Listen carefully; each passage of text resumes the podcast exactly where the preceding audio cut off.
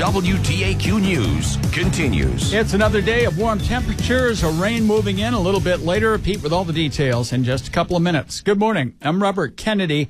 The man charged with killing two women last month on Green Bay's east side, making his first court appearance in Brown County Monday after being returned from Arkansas. 48-year-old Richard Sotka charged with fatally stabbing a 58-year-old Rhonda Segelski and a 53-year-old Paula O'Connor. Bond set at $2 million cash. He returns to court February 22nd. A teen charged with providing a fatal dose of drugs ordered Monday to stand trial and wants the case moved to juvenile court. 15 year old Malia Sotelo of Green Bay charged in adult court with first degree reckless homicide.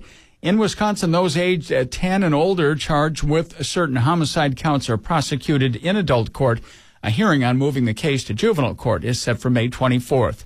Officials in Brown County announcing a proposed opioid action plan that outlines how they'll allocate their national opioid settlement funds. Brown County is allocating $9.37 million towards opioid prevention, treatment, and recovery, as well as hiring two new investigators in the Drug Task Force. Brown County Sheriff Todd Delain. These investigators will focus on cutting off much of the supply of illegal opioids, specifically fentanyl, as much as possible. Health and Human Services Director Jeremy Krall shares what they'll do with some of their funds. Fear and withdrawal, we're preventing people from entering treatment. So the intention is to create a competitive grant process to award up to $50,000 to create or expand a non-hospital detox program. The opioid action plan extends over a 10-year time frame with the goal to decrease opioid overdose deaths. I'm Rachel Charniak, WTAQ News. Legislation banning strip searches in Wisconsin schools is being shopped for co-sponsors at the Capitol in Madison. Republican State Representatives David Steffen and Elijah Behnke along with Republican State Senator Eric Wimberger,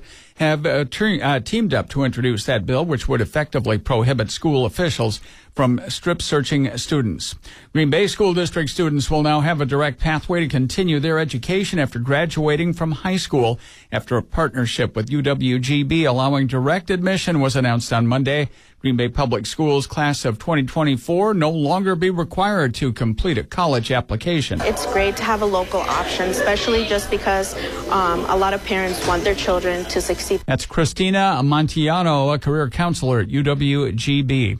A clash of the best in the East tonight at Fiserv Forum. Milwaukee Bucks, winners of 10 in a row, sitting in second place in the NBA East welcomes the first place Boston Celtics. The Celtics, winners of four in a row, sit just a game and a half ahead of the Bucks.